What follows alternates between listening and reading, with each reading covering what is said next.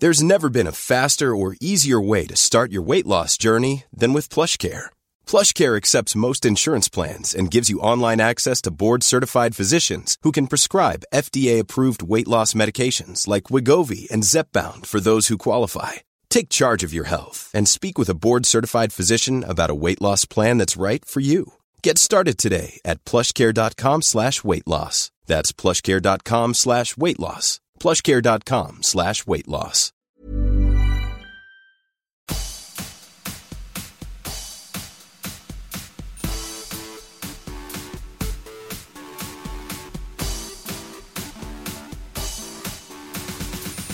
Hey, I'm Tara Saraban, and you're listening to World's Dumbest Criminals, an upbeat podcast about deadbeat crims. If you're keen to hear about the most ridiculous, bizarre, and downright stupid criminals and crime stories in the world ever, you've come to the right place. In today's episode, I'll be talking about a thief who was recognised on CCTV footage during his latest robbery due to his star turn on Britain's dumbest criminals for the one before that. A drug dealing escort who was caught trafficking meth and ecstasy after using fake police lights to get to a court appearance on time, and much more. Alrighty, let's get cracking. Jamie Sharp is renowned in Britain for being a prolific car thief and a terrible driver. He reached national infamy after being featured on the TV show Britain's Dumbest Criminals. In that incident, he stole a Porsche, made a video boasting about how he was so cool he was driving a Porsche, and then he crashed the Porsche into a wall and got stuck inside it. He's a world's dumbest criminals MVP. Let's get to know him a little bit better. According to the Gloucester Review, his remarkable journey to dumbest criminals status was solidified on January 11th, 2015. That was the night 25 year old Jamie and his mate 26 year old James Honeywell broke into the home of engineer David Smith in Gloucester while he was sleeping.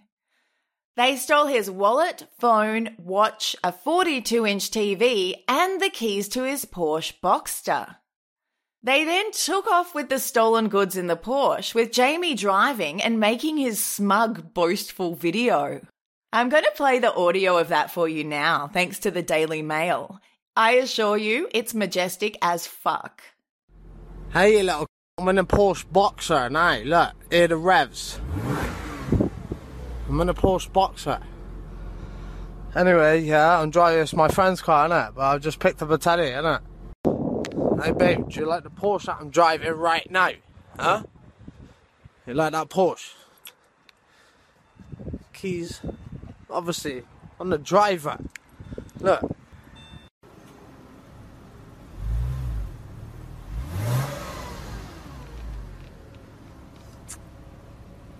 It's mine, babe. Obviously, come on. Got links. You know me. Law enforcement must be so happy when the criminal does all the work gathering evidence on themselves. oh, God. I love how he says it's his friend's car, but then 30 seconds later he says, It's mine, babe. Obviously. Come on. I've got links. anyway, we're all very impressed. Shortly after the video was recorded, Jamie lost control of the £40,000 sports car, crashed into a garden wall, and totaled it. After the collision, he was unconscious and trapped in the wreckage. His little mate James was able to free himself, but rather than try to help his friend out, he took some of the spoils of the robbery and scampered off. Witnesses advised him to stay and wait for the ambulance and the police to arrive, but he was like, fuck no, Jamie had to be pulled from the wrecked vehicle by emergency services. When he came to, he was arrested. The police later went to arrest James at his place and found some of the items stolen during the burglary there. Our genius chum Jamie Sharp pleaded guilty to burglary, aggravated vehicle taking, driving whilst disqualified, drink driving, and driving without insurance. During sentencing, Judge Jamie Tabor said, His boasting of his prowess during the course of this driving in the Porsche Boxster is an extremely unpleasant, aggravating feature of the case. I'm gonna have to disagree, Your Honour. I think it's fucking hilarious. Jamie was jailed for four years and disqualified from driving for three years. His little mate James Honeywell's defense tried to put all the blame on Jamie. They said he was the leader and James had fallen under his influence. Well, we do know he's a powerful public speaker, if that video he made is anything to go on. Poor, sweet, innocent James led astray by a bad influence. The only problem with this was his long history of offending. Several years earlier, the blog Trooper UK named him Britain's worst teenage thug. They stated that he terrorised Lisa's housing estate in Gloucester for six years, committing more than 400 incidents of antisocial behaviour, including drug offences, burglary, racist insults, throwing stones at houses, hammering on windows and doors, egg throwing, and overturning bins. In June 2005, at the age of 16, he was handed a five year court order in an effort to prevent his reign of terror. He was even banned from entering Gloucester, but that didn't stop him going there and being a shithead nightmare, stealing cars and crashing them into other cars. In 2008, he fronted court on charges of burglary, aggravated vehicle taking, breach of an ASBO, driving while disqualified, and driving without insurance. During his sentencing in that case, Judge Mark Horton said, You are a young man with an appalling record which reflects not only your lack of self control, but a lack of desire for self control. You have become, at nineteen, one of those young men who have made yourself a person from whom the public must be protected. You are out of control. He sentenced James to two years in jail. His mother said I am fuming about this sentence. I guess she didn't think he deserved jail time for being a raging ingrown asshair for several years. But yeah, it was the bad influence of charismatic leader Jamie that got him in trouble. Never mind the fact Jamie probably can't tell his ass from his elbow. The judge in the Porsche case didn't fall for this bullshit excuse either. He jailed James for 35 months and he was also disqualified from driving for 29 months. No driving in jail for James. Yeah, no, I know. They get out in half the time if they're good little boys.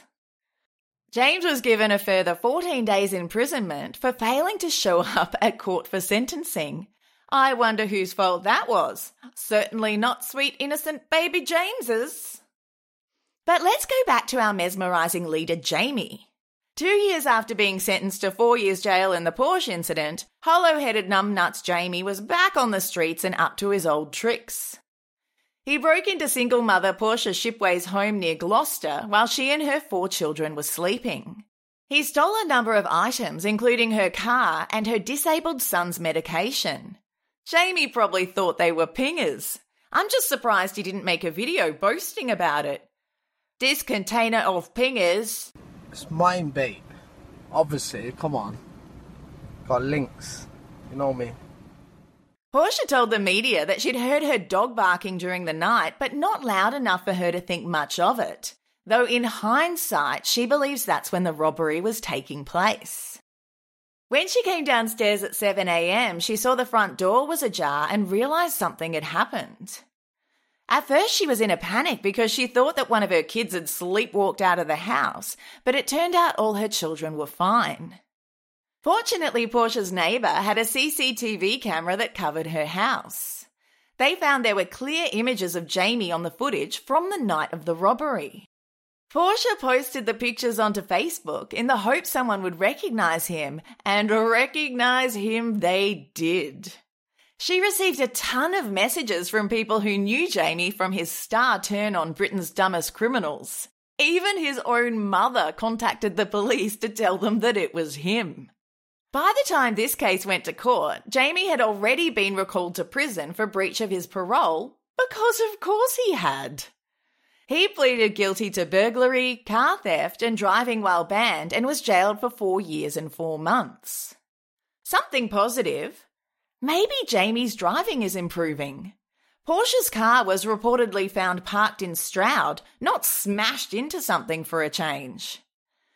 Back in May 2013, Jamie stole an Audi A4 from a house he burgled. His terrible and probably drunk driving caught the attention of the police, and a high speed chase through Oxford city centre ensued, including four police cars and a helicopter.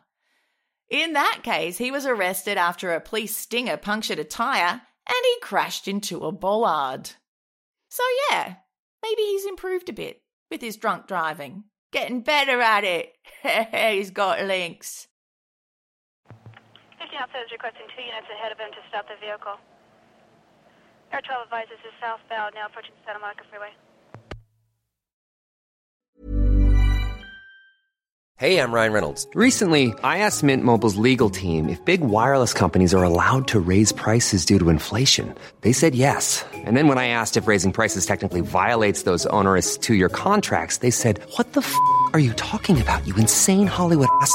So to recap, we're cutting the price of Mint Unlimited from $30 a month to just $15 a month. Give it a try at mintmobile.com slash switch. $45 up front for three months plus taxes and fees. Promoting for new customers for limited time. Unlimited more than 40 gigabytes per month. Slows. Full terms at mintmobile.com. On May 26, 2016, Ebony Holland Harris was running late for an appearance at the Adelaide Magistrates Court. The 31 year old needed to get there in a hurry. As public transport was unreliable and traffic could be a total bitch, she came up with a novel way to try to make it to court on time. She got her mate Benjamin Stacey to give her a lift. You see, Ben had fake police lights installed in his car so he could pretend to be a cop and avoid traffic whenever he pleased. At least that's how it worked in theory. In practice, well, things did not go so smoothly. The real police saw Ben's fake police car speeding down Main North Road in Enfield with its red and blue emergency lights flashing. Realizing this was not a sanctioned police activity, they pulled the blue Kia sedan over. While the cop was speaking to Ben and Ebony in the front seat of the car, he noticed a samurai sword sticking out from the boot through the back seat centerfold. He decided that fake cops who were in possession of a big fuck off samurai sword may be up to no good and searched the vehicle. The search yielded 12.35 grams of MDMA and 5.34 grams of meth in bags Ebony was carrying. Why she decided it was a good idea to take such a vast quantity of drugs to court with her is anybody's guess. Would you like a bump, Your Honour? The cops also seized the big fuck off samurai sword, a loaded air rifle, some tools that turned out to be stolen, and $4,760 in cash. The cops also seized the big fuck off samurai sword, a loaded air rifle, some tools that turned out to be stolen, and $4,760 in cash. Ben and Ebony were, of course, arrested, meaning she did not get to court on time. Not this time anyway, but clearly she was going to have more opportunities to do so. When the police searched Ebony's house, they found 48.5 grams of ecstasy and another 9.28 grams of meth. Even more damning than the drugs was a paper notebook they uncovered labeled debts. The notebook had names and a number of references to drugs listed in it. A police declaration stated that the format and entries of the notebook were consistent with a drug dealer's tick list. The Daily Mail reported it also listed items such as jewellery, watches, tablets, phones, and laptops, and weapons including tasers, which drug users had given her in lieu of money for the drugs they'd bought off her. It was like a little record of a pawn shop in her pocket, and the amount she was owed exceeded $50,000. Ebony claimed it was merely a record of loans she'd made to friends because she was some kind of walking bank, even though she was claiming unemployment benefits. The judge in this case, Simon Stretton, was entirely unconvinced. He stated, The potential inference is that you took these items for payment or somehow on account in some way for the drugs. Trafficking drugs such as these are a blight on our community and cause carnage in our society. They wreck lives, destroy families, and they are the root of much related crime. I'm pretty sure that's how he talks. Ebony claimed the cash found in the car was from pokies winnings, her work as an escort, and the unemployment benefits she was receiving. But the judge did not buy that for one second. He told Ebony, You were vague, evasive, and regrettably, at the end of the day, the court cannot accept your evidence as to the legitimate sources of those funds as even a reasonable possibility. The quantities, the tick lists, and the cash indicate that you are undertaking a substantial street level trafficking operation with a view to profit. Judge Stretton sentenced Ebony to more than three years in jail with a non parole period of 18 months. But hey, at least she wasn't tardy for her court appearance this time.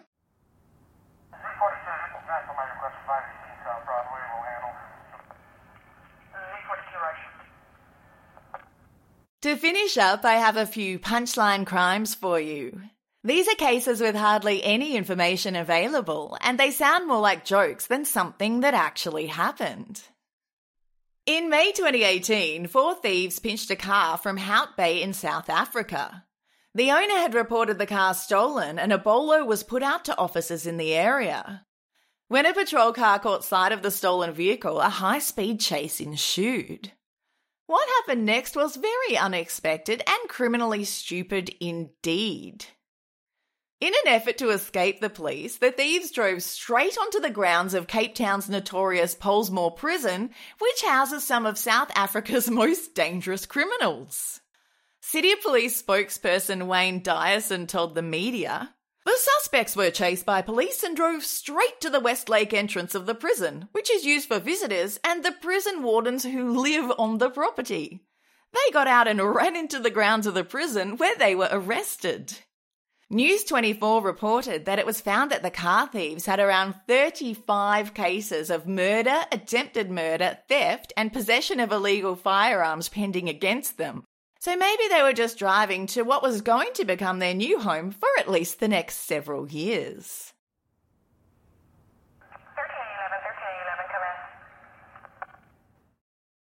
In June 2010, a woman in Calgary, Canada, called the police to report a burglary at her home. Indian born constable Charanjit Meharu was sent to the scene to investigate. He took the woman's statement about what had been stolen and she showed him a broken window where the burglar had apparently gained entry to the house. In the middle of proceedings, her father phoned her. She spoke to him in French about what was happening and explained that she had staged the robbery herself so she could make a bogus insurance claim on the items she said were missing. When she finished the call, Officer Maharu said, Merci beaucoup, which means thank you so much in French. Then he arrested the stunned woman for faking the robbery and filing a false police report.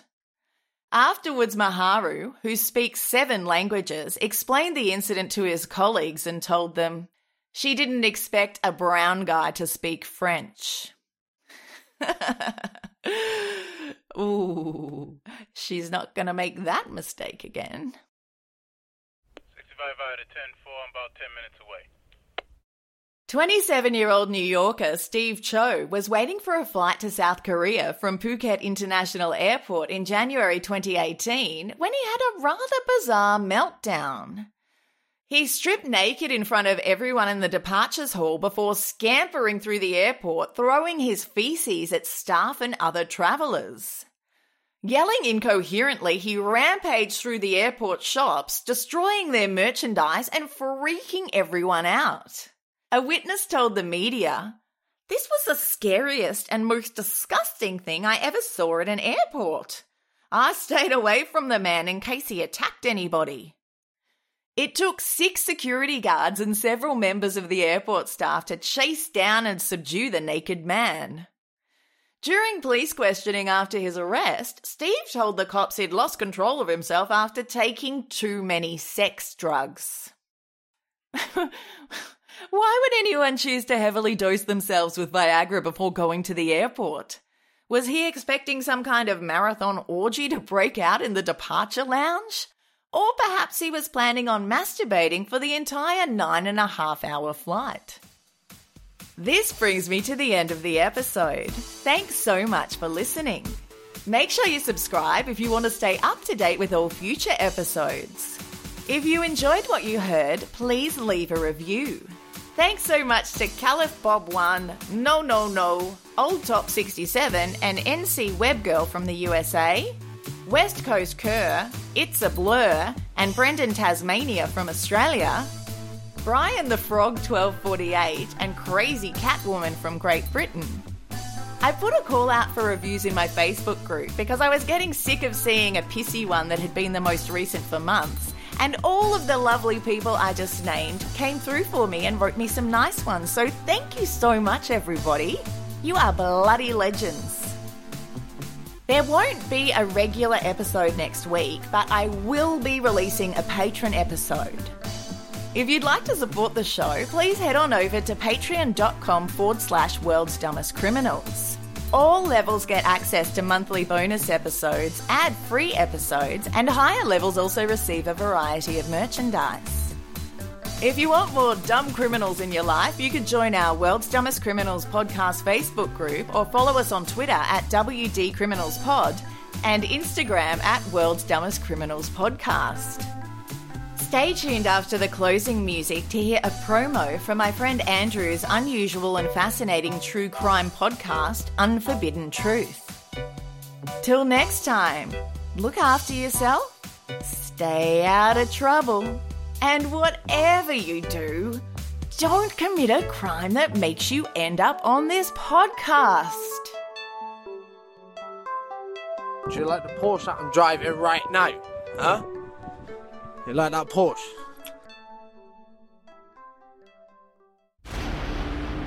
My name is Andrew Dodge. I've spent the last 11 years getting to know some of America's most infamous criminals, such as serial killers, spree killers, mass murderers, gangsters, mobsters, and many more criminals. Unforbidden Truth will bring you interviews with not only these individuals, but also mental health professionals, survivors of violent crime, and professionals in other fields related to crime. This is the only place you will hear the murderers tell their own stories from their own mouths, uncut, unraw, which is the unforbidden truth.